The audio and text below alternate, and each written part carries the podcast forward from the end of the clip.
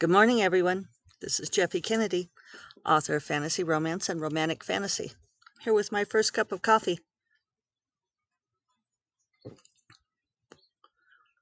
Which I don't know, it's tasting kind of weak to me these days. I don't know what's wrong with me.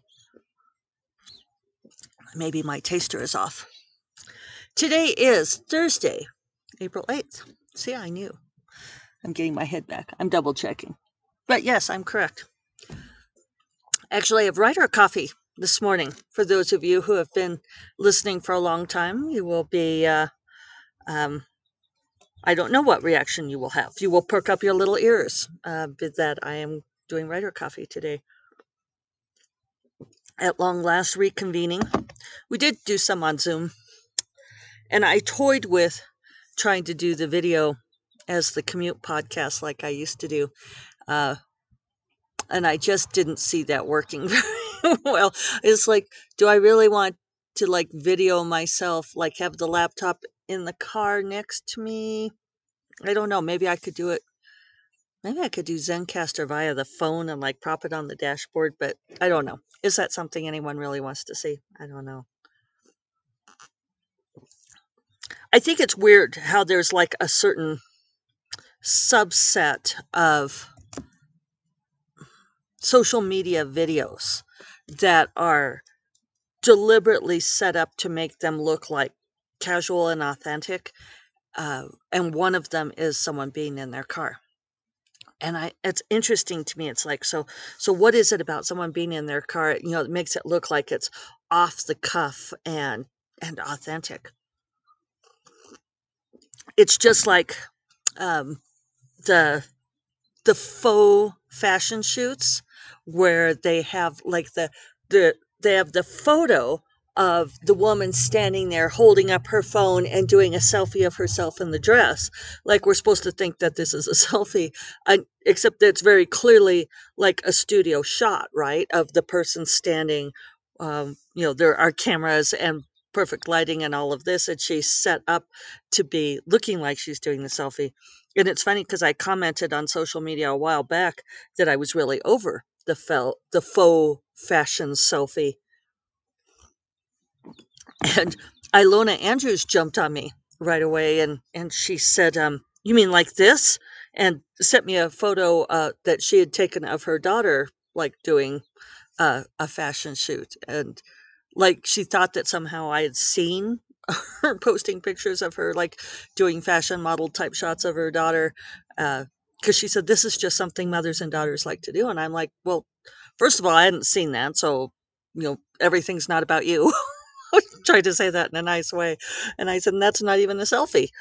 Um, but it was a funny thing because it was like um, no but just chill. You know it's so funny with social media and the i don't know the lens that we get with it that it's it's um I don't know, sort of distorts our view of our importance in the world. I mean, maybe we all have a distorted view of our importance of the world in in the world anyway, but um you know, it's like when you see somebody subtweet or remark on something and say, you know, I just hate it when people do this and you think, "Oh, is it about me? Do they mean me?" and I'm sure, you know, like 99% of the time they do not mean you. I do it too. I do it too. Uh, I think some of you uh, saw an exchange we had on Facebook a while back when um, Meljean Brook posted about a book that um, she was reading and, and DNF'd because of um, something that the heroine did. And, you know, she had just enough details in there that, you was like, oh, Jackson wants to come out. You hear that? Gets in my office window behind me and meows. All right, I'll, I'll go get him. We'll do the pause. Okay. He he decided to stay out front. We may yet see him coming around. Does anyone remember what I was talking about? Social media, I guess. Oh, Meljean. Yeah. And and I immediately commented on there, Whew, not me, can't be my book. And and like three other authors. I know Grace chimed in. A bunch of us were all like, "Oh, not me," and uh, and I was really it. You know, it it feels silly, you know, but we all worry about that. And then I was really gratified by all the other people who chimed in who were saying, you know, it really helps me feel better to know that these authors I really admire um, immediately wonder if it's them. Uh, it never goes away.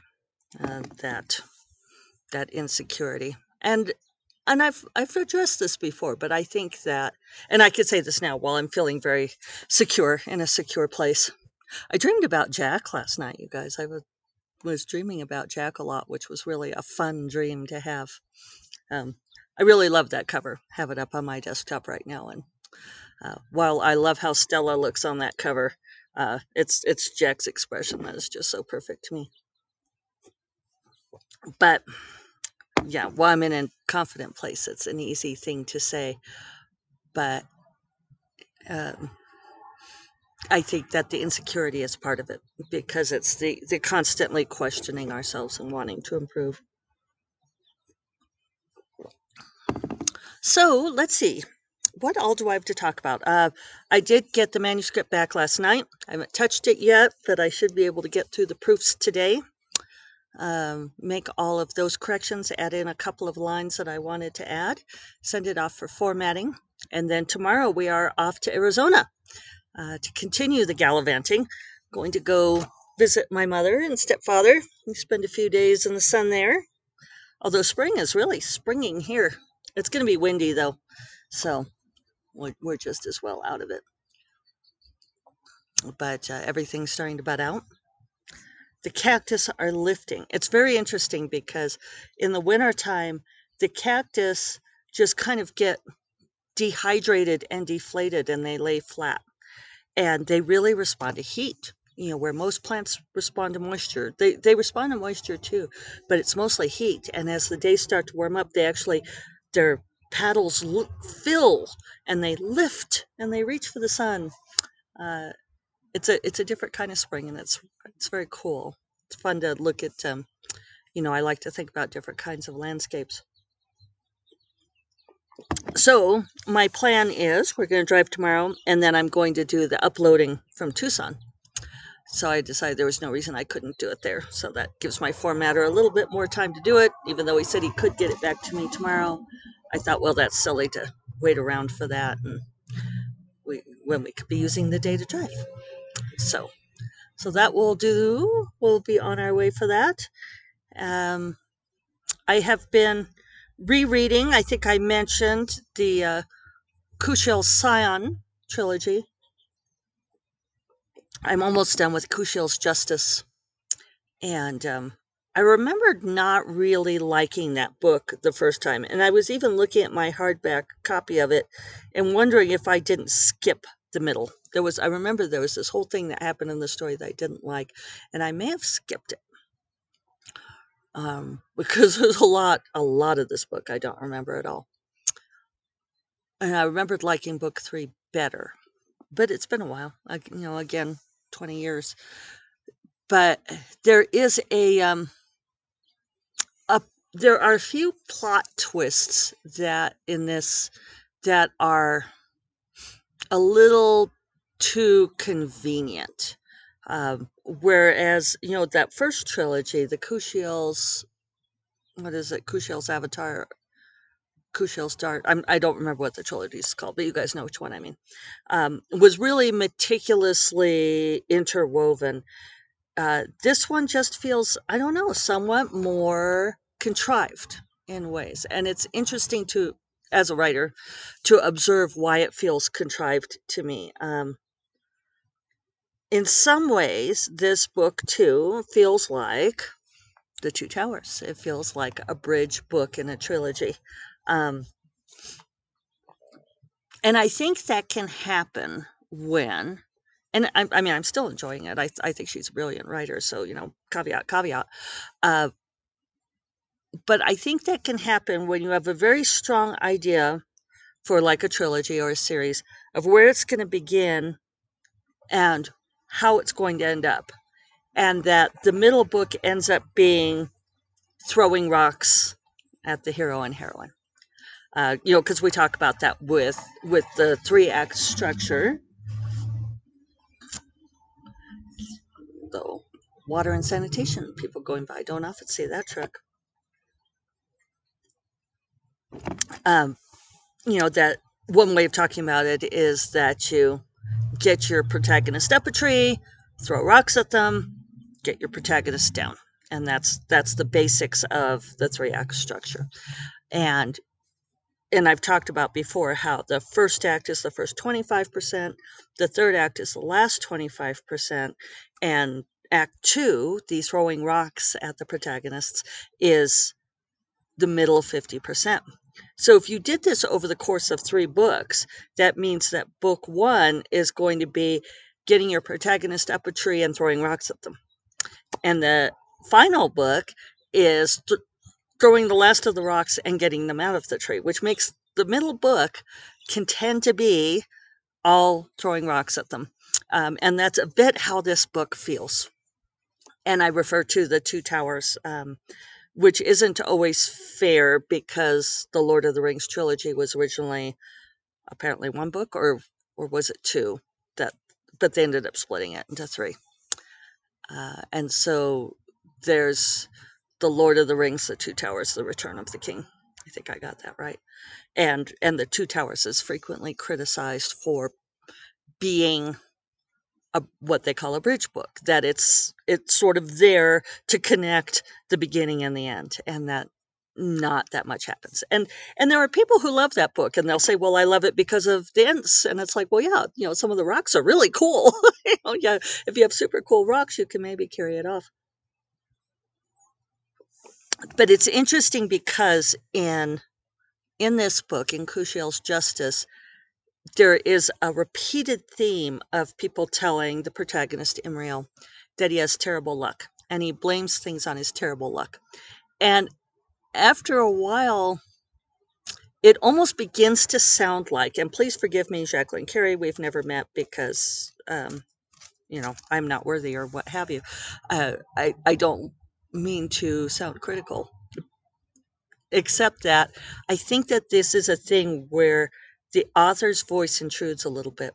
And I think if you, as an author, begin to say things like, oh, boy, this character sure has terrible luck. That's why all these terrible things happen to them. Um, that you're you're attempting to compensate for a flaw in in in in how you're contriving to throw rocks at this person because there's a scene that she works up to that she very clearly I feel like she was working towards. And and I absolutely you know, I often think of these things as like if I were beta reading or critiquing what I would have said. And I and I agree this scene absolutely had to happen. That this was a logical conclusion to his arc that that this particular point of pain had to be touched. I may sneeze.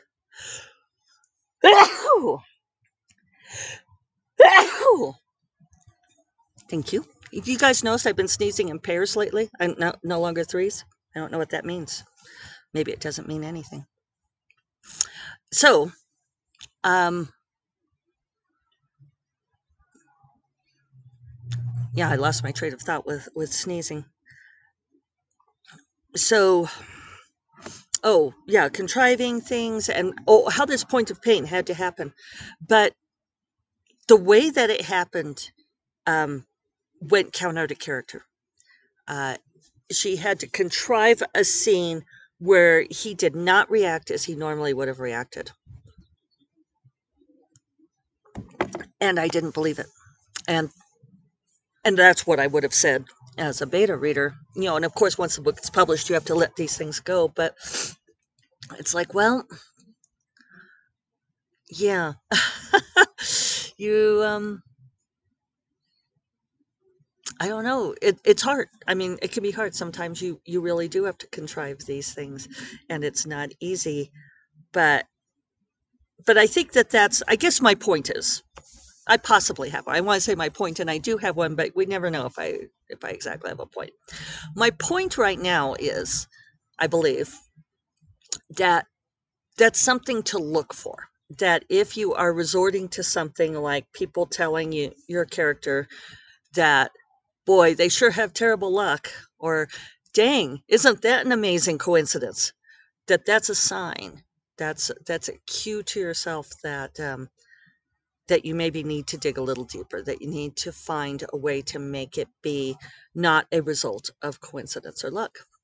Um, and it's not easy. It's really not easy. Uh, and and there are such things as coincidences and luck in real life, right? Um, but the thing is, is you can, you know, when we say truth is stranger than fiction, it's very true that um, there are things in life that we don't have to justify, whereas we always have to make it make sense in fiction. Uh, and alas for that, but so it goes. That's that's um, that's part of the challenge, right? So I am going to go to Writer Coffee and go on my way. Uh, I will not be posting tomorrow, and I will not be posting Monday. So I will talk to you all on Tuesday. I'll remind you that First Cup of Coffee is part of the Frolic Media Podcast Network, and you will find more podcasts you love at frolic.media slash podcast. Talk to you all Tuesday. Have a great weekend. Take care. Bye bye.